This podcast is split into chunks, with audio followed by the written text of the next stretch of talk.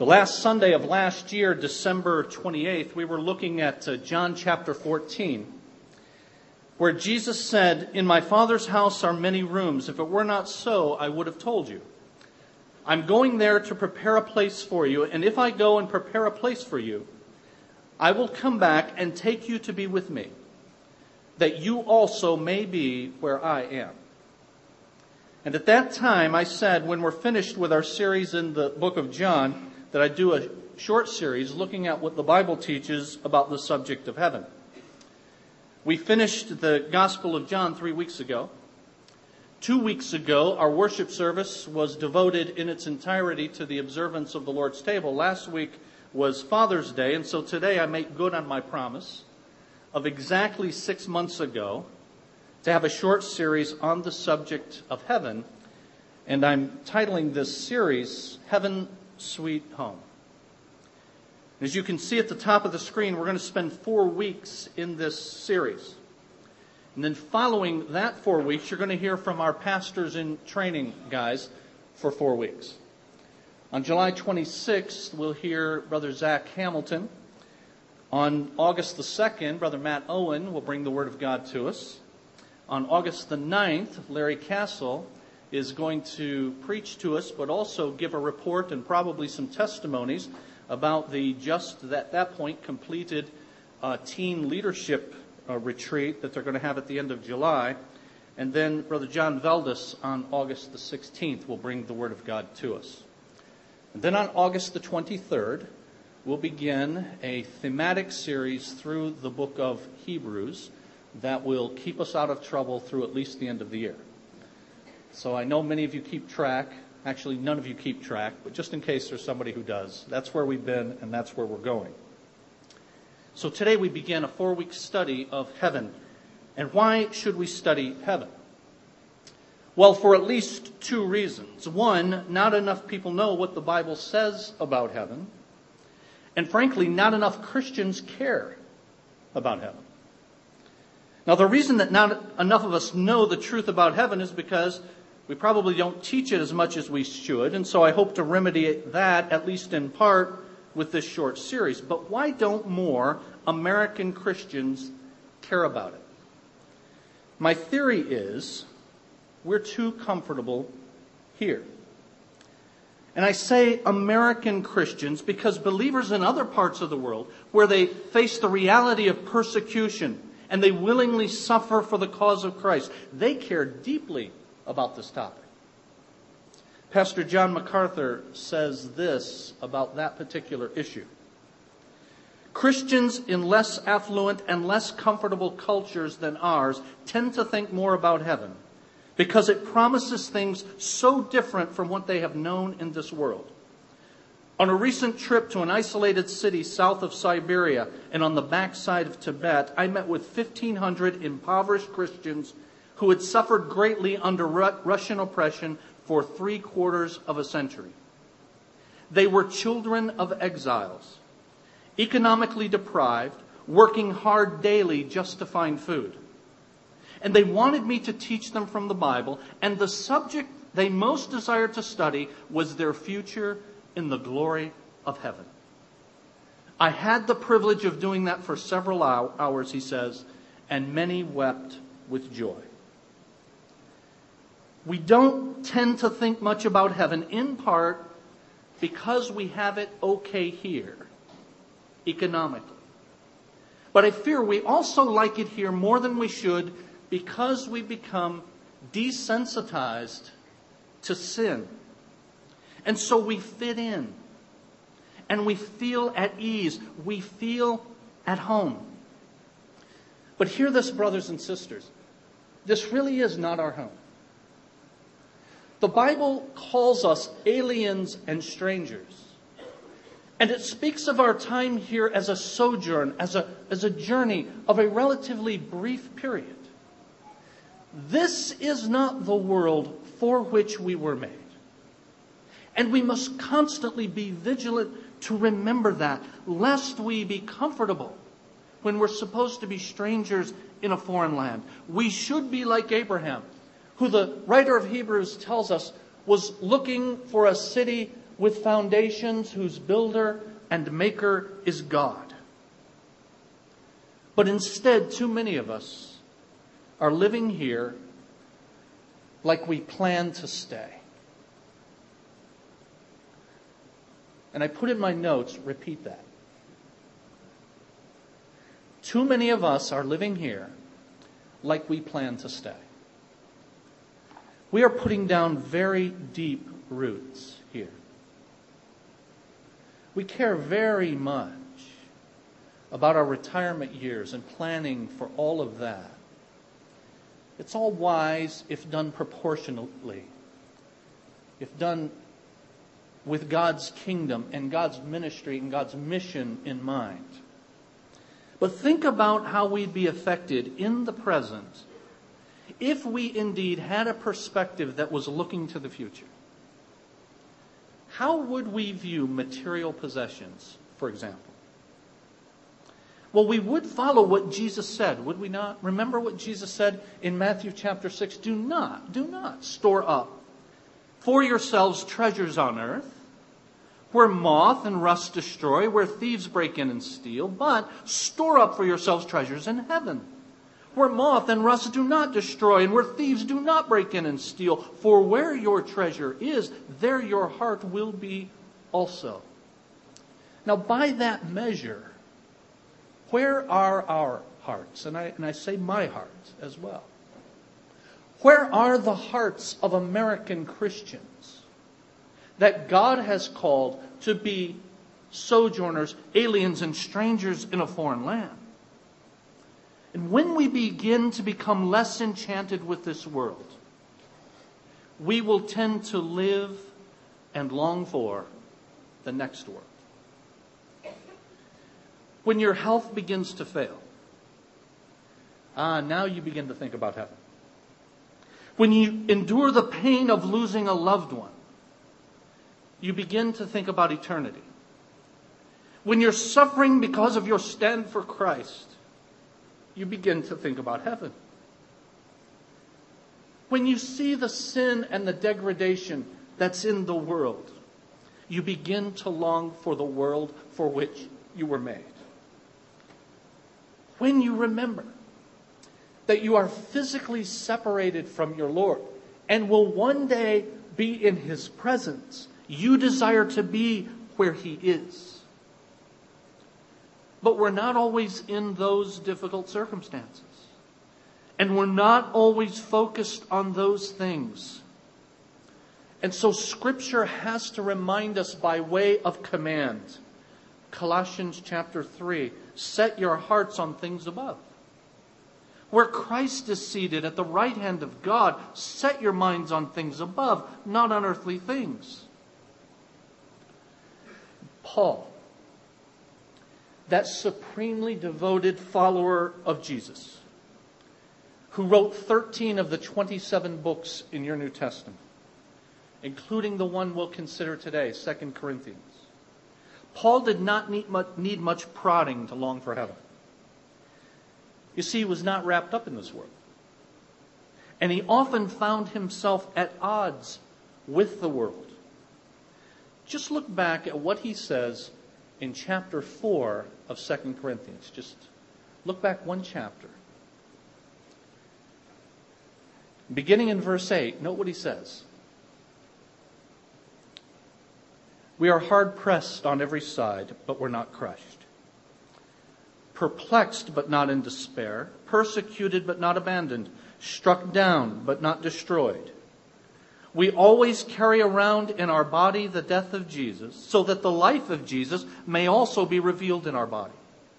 For we who are alive are always being given over to death for Jesus' sake, so that his life may be revealed in our mortal body. So then death is at work in us, but life is at work in you. Verse 13, it is written, I believed, therefore I have spoken.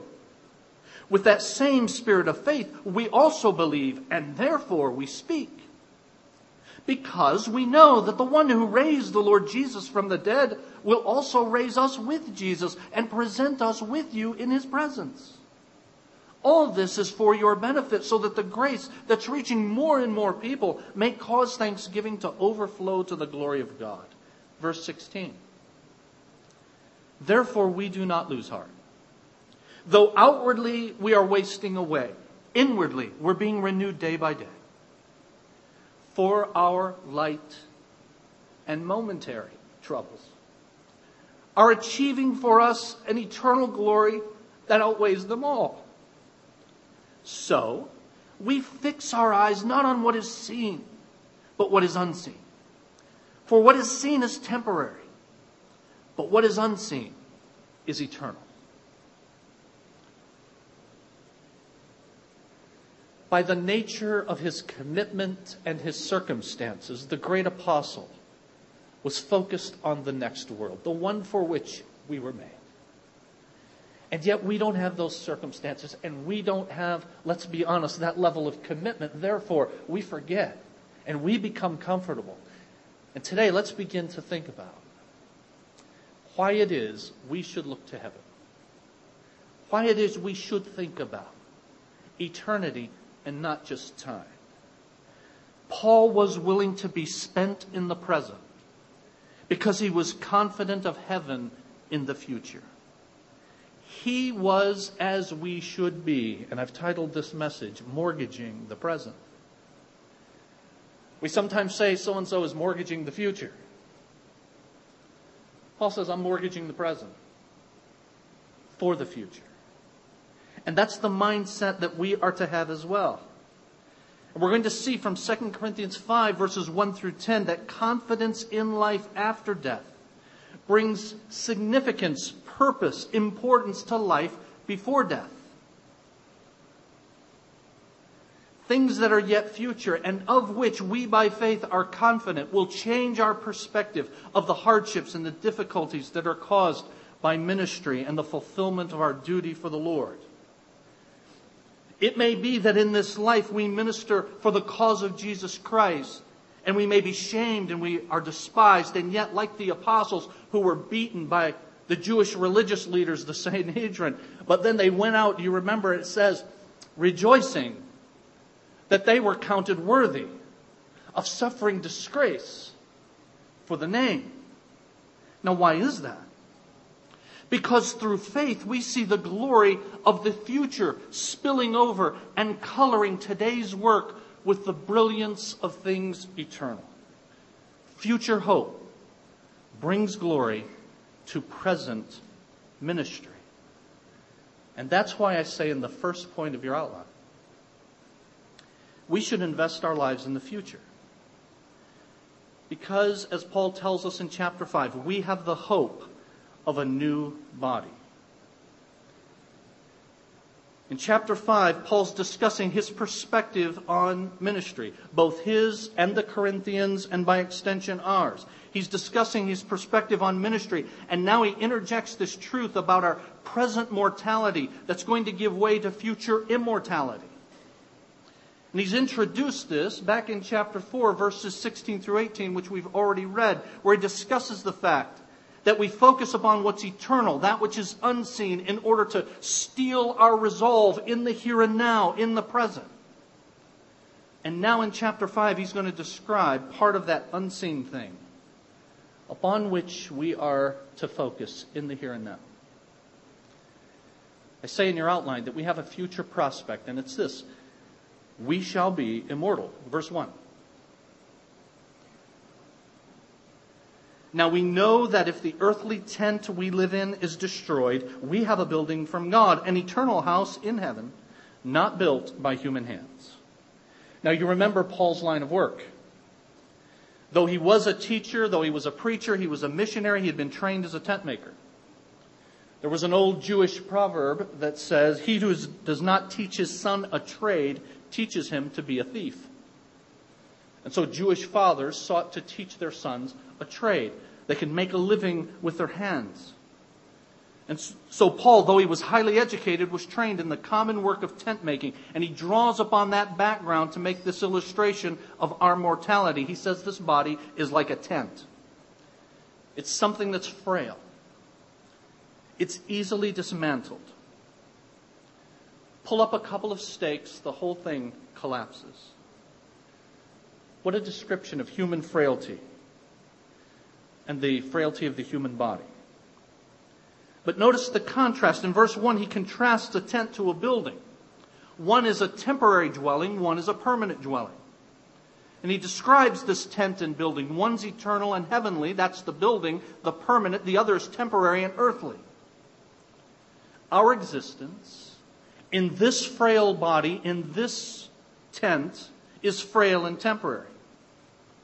There's not a single person sitting here or standing here who's not one heartbeat away from death. What Paul would call the dismantling of the tent. And friends, do you understand that the tent will one day change? I'm looking forward to having a new tent. I've got a picture out of a magazine that I'm going to give to God and say, How about this one? We're looking forward to a new home, a new dwelling place, a new body, not one that is made with hands. It's describing this idea of not made with hands in verse 1. It's describing something that's not part of the natural created order, something that's supernatural. It transcends the created order. We're looking forward to an immortal body that's not part of the normal created order. It's supernatural in its character. That's our future prospect. We will be immortal. But in verses 2 through 4, Paul, who wrote this, is a realist about the present problem. We have this future prospect. We will be in, immortal, but in verses 2 through 4, we have a problem in the present. We are mortal. Verse 2. Meanwhile, we groan. Now, it's not referring to the noises that we make when we get out of bed in the morning, though it is a related problem. There's this sense of longing, groaning, a desire to move from mortality to immortality. There is pain as we see the reality of our condition in this world. We groan, verse 2, longing to be clothed with our heavenly body, because when we are clothed, we will not be found naked. Now, it means this that there's not a longing to be disembodied. In the next couple of weeks, I'll deal with a ancient heresy called Gnosticism that taught that the body is the prison house of the soul, desiring to get out of the body. The truth is, our bodies are going to be raised, but they will be, they will be changed. And Paul is saying, I'm not longing to be disembodied, but rather to have a transformed body. We're longing for a time when there will be no more frailty of this human existence, no more prospect of death looming over us, no more struggle with the flesh. And I don't mean our bodies, I mean the sin nature. We groan under the effects of sin, but there's coming a day when the effects of sin will no longer be able to touch us. Thanks be to God. And I think in this passage, there's a hint of longing to go through this transformation without going through death, because Paul says this For while we are in this tent, we groan and are burdened, because we do not wish to be unclothed, but to be clothed with our heavenly dwelling. And the word clothed literally means to be clothed upon, as though you're putting one garment over another. And so Paul would have liked, as you and I would like, to have our new body given to us, just as it were, a garment placed over the old one in a transformation. I'd like to have the new body imposed on the old one without having to pass through death, but either way, mortality will be swallowed up in immortality. And this is because in verse 5, God has an eternal plan. God has purposed our immortality. Verse 5 Now it is God who has made us for this very purpose. If you're here today as a believer in Jesus Christ, understand that the very reason you were born was that God in His grace might bestow His salvation on you and that it would result in resurrection life. In Romans chapter 8, Paul, who wrote Romans 8 as well as our passage, mentions the same truth that the whole creation groans, longs for, desires that transformation. And he summarizes the work of God by saying famously, We know that in all things, And we sometimes take Romans 8:28 and we embroider it, we cross stitch it, we hang it in our homes. That's great. It's a great life verse. We know that in all things God works for the good of those who love him and who are called according to his purpose. But Romans 8:28 is in the midst of the context of Romans 8. And it comes just after Paul describing the whole creation groaning. And then after that, he's going to talk about famine and persecution and nakedness and sword.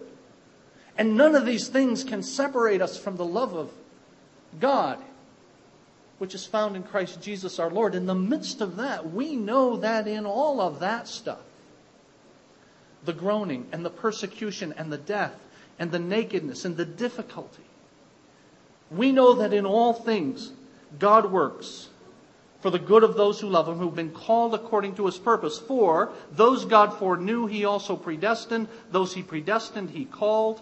Those he called, he justified. And those he justified, he also glorified. Now notice the tenses in all of those. They're all past tense. God predestined, and he called, and he justified, and he glorified. And as I pointed out to you a number of times, three of those four have already indeed occurred in the past. If you've come to Jesus Christ, you've been predestined in eternity past. You've been called and justified in the present when you heard the gospel message and you responded to it. But you're not glorified yet, but God says past tense. Why? It is in the mind of God as good as done. And so we can look forward to that immortality that will swallow up our mortality with great confidence. God has purposed our immortality. And verse 5 goes on to say that God has guaranteed our immortality. Notice verse 5. It's God who's made us for this very purpose and has given us the Spirit as a deposit guaranteeing what is to come. If you have the Spirit, you have then this as evidence, a deposit, a guarantee that you will have this future immortal life. So, how do you know if you have the Spirit? When I was growing up, I grew up in a Pentecostal church. Most of you know that. And the evidence I was taught that you have the Spirit is that you performed a particular thing called speaking in tongues. If you spoke in tongues, you were baptized with the Spirit, we were told. If you did not speak in tongues, you did not have the baptism of the Spirit, which it turns out means you're not saved. Because also in Romans chapter 8, the Bible tells us that anyone who does not have the Spirit of, Spirit of Christ does not belong to Him. And so, if you belong to Christ, you have the Spirit. And the question is, how do you know? And it's not through some phenomenon like speaking in tongues but rather if the Spirit has given evidence of His presence in our lives by creating change in those lives. When we evaluate our lives and we see that we've embraced the truth and that salvation is evidenced by change in our lives, the Bible says the Spirit internally bears witness that we are the children of God. And there's nothing mystical about it. It's all based squarely on what we understand from the Word of God. And when that's true in our lives, the Bible tells, tells us the Spirit serves as our deposit, guaranteeing then our future. The word that's translated deposit means, as you might expect, a, a down payment. Now, in their legal system, just like in ours, if you placed a down payment on a home or on a car and you change your mind, you don't get your money back unless the person who holds the money is very gracious. The point is the down payment is forfeited if you back out on your commitment. And that's the image here. Now, God has said, I'll do this. I will bring my children to the point of immortality. In order to guarantee that, I'm giving you the work of the Holy Spirit in your life. And if I could back out on my commitment, I would forfeit my down payment. Think about that. If God the Father could go back on that promise, he would forfeit the down payment, but the down payment is the Holy Spirit. And so here is a member of the triune God. And the very notion that God could forfeit the down payment of the Holy Spirit is unthinkable. The word translated deposit in modern Greek is now the term for an engagement ring. A man gives a ring to a prospective wife, saying in effect this I commit myself to culminating marriage. And that's the image here then. This is the surest guarantee. And so Paul put it this way in Philippians chapter 1 and verse 6. I am confident of this, that he who began a good work in you will carry it on to completion until the day of Christ Jesus. So, what are the implications of this absolute biblical truth that our mortality will be swallowed up in immortality? Well, the truth of the matter is, living for Jesus Christ and serving in the ministry of the gospel, would you not agree, is not always a bed of roses. God calls upon you and upon me to make sacrifice. Difficulty attaches itself to gospel ministry in the midst of a fallen and sinful world. We're called upon to lay down our very lives, to invest our lives in gospel ministry, and that often brings with it suffering. But Paul says, understand this life is not all there is. We're called to lay down life, investing it in ministry, but we look forward to a new life. And it's because of the resurrection and its promise that we can, with joy, invest briefly on this ball called earth in the work of the Lord Jesus Christ. Briefly, light, momentary, compared to eternity.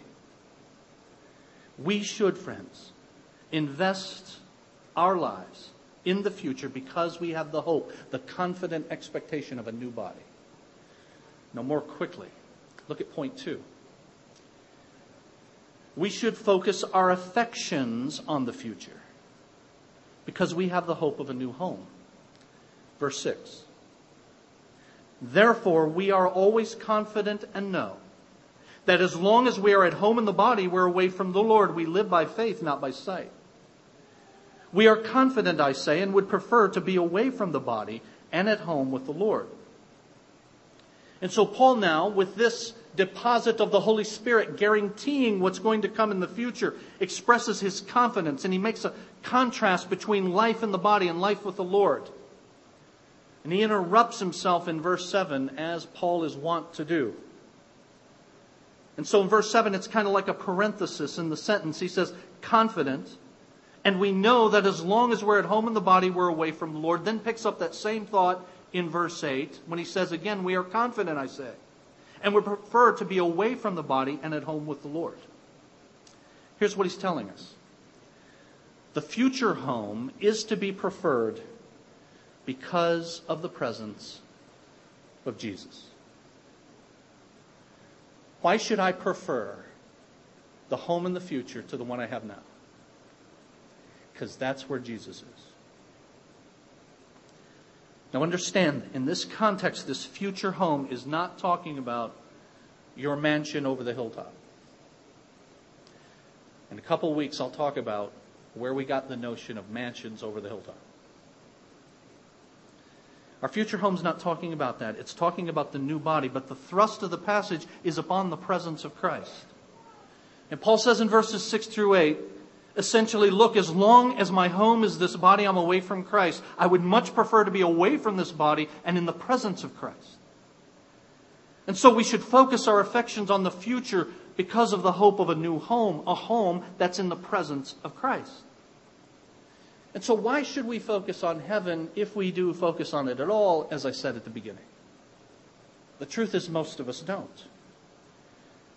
We have many reasons to focus on heaven, not all of them bad. Sometimes we contemplate the beauty of the heavenly city. No doubt we think about the presence of loved ones who are already there. Often we think about the end of our struggles on earth, but ultimately our desire for heaven must be the presence of Jesus. He should be our delight. He must be our joy. He should be our anticipation and our prospect of satisfaction. And that's why John ended the last book of the Bible, second to the last verse in the entire Word of God, expresses the longing of God's people. Even so, come quickly, Lord Jesus. And if our focus is anything else, then our affections, friends, reveal our selfishness. When I think about the preoccupation of the people of God with the things of this world, it saddens me greatly. You guys have heard me say this before, but it's just a very searing statistic. Americans spend more money on dog food than on missions. I got nothing against dogs, as I've said. And if you've got a dog, you should feed him or her. But your dog, and my dog, if heaven forbid I ever had one,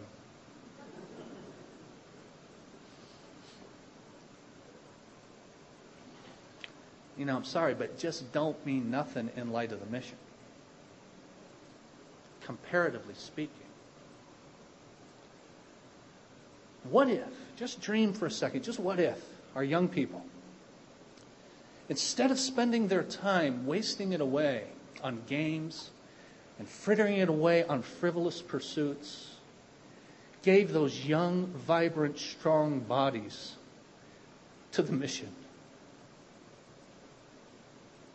What if those of you who have raised your children, instead of looking forward to now golfing every day, use that time, as I am so glad to say so many of you do in that circumstance in this place.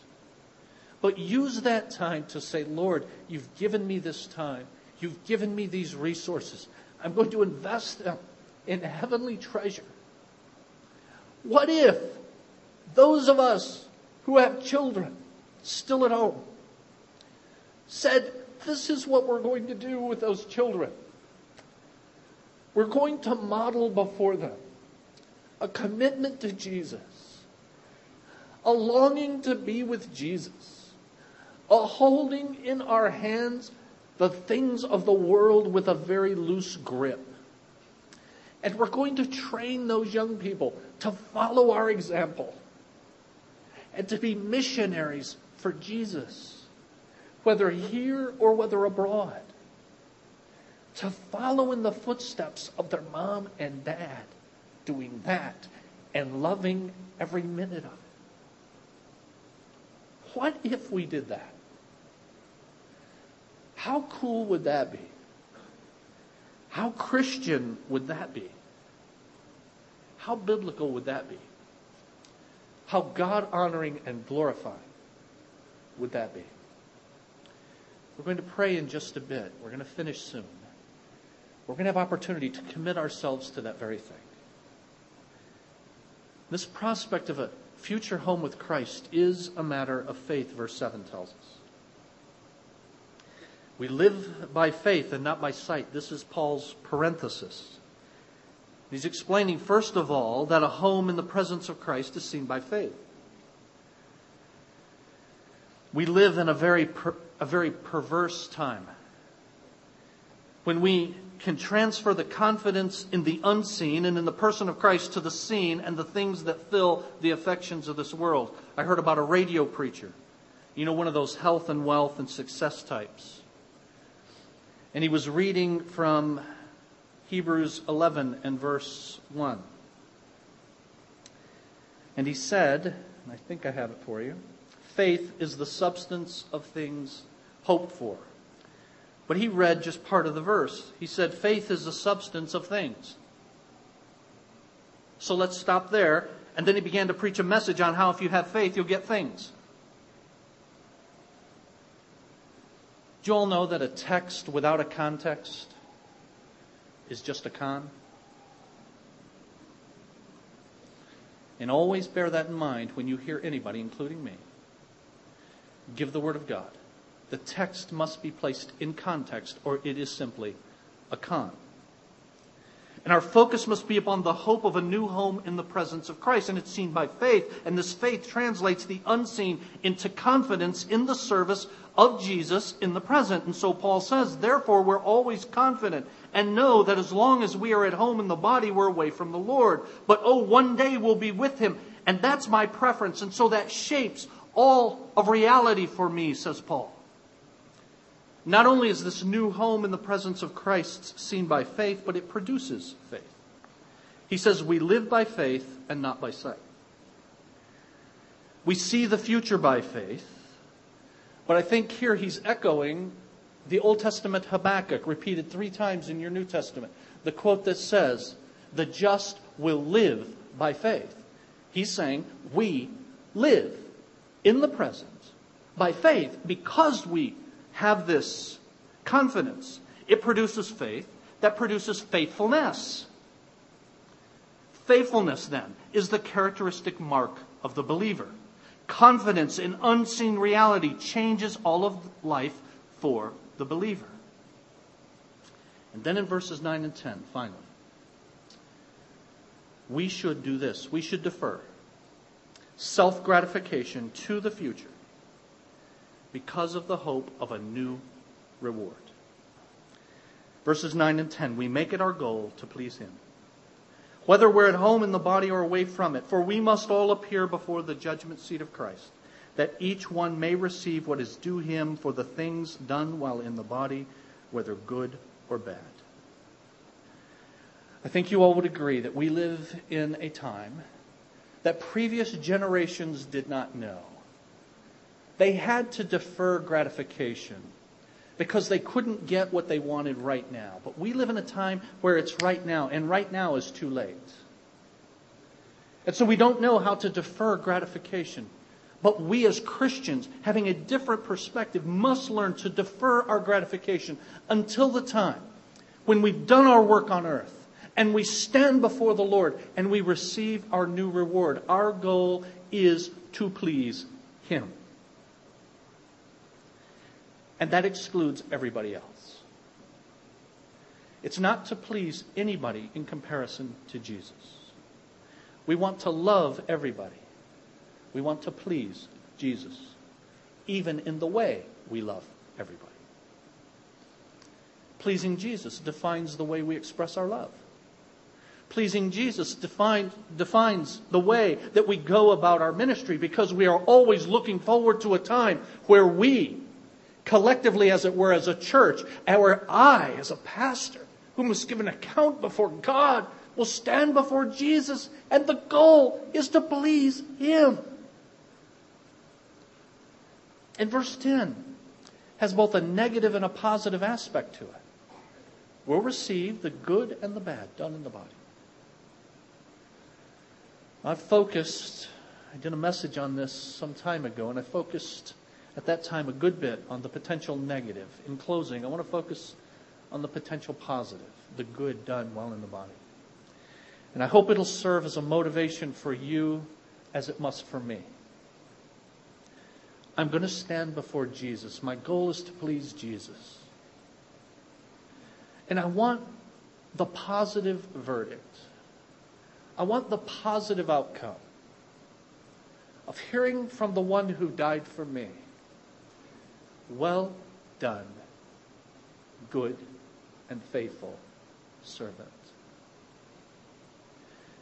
And so, friends, brothers, and sisters, is that what you desire? If you desire that, it'll shape the way you go about the here and now. If you want that in the future, it'll change the way you live in the present. If we're honest with ourselves, we get allured and dazzled by the things of the world. That's why there are 550 verses in your Bible about heaven. 550. To remind you that this is not your home. And so we're going to bow before the Lord.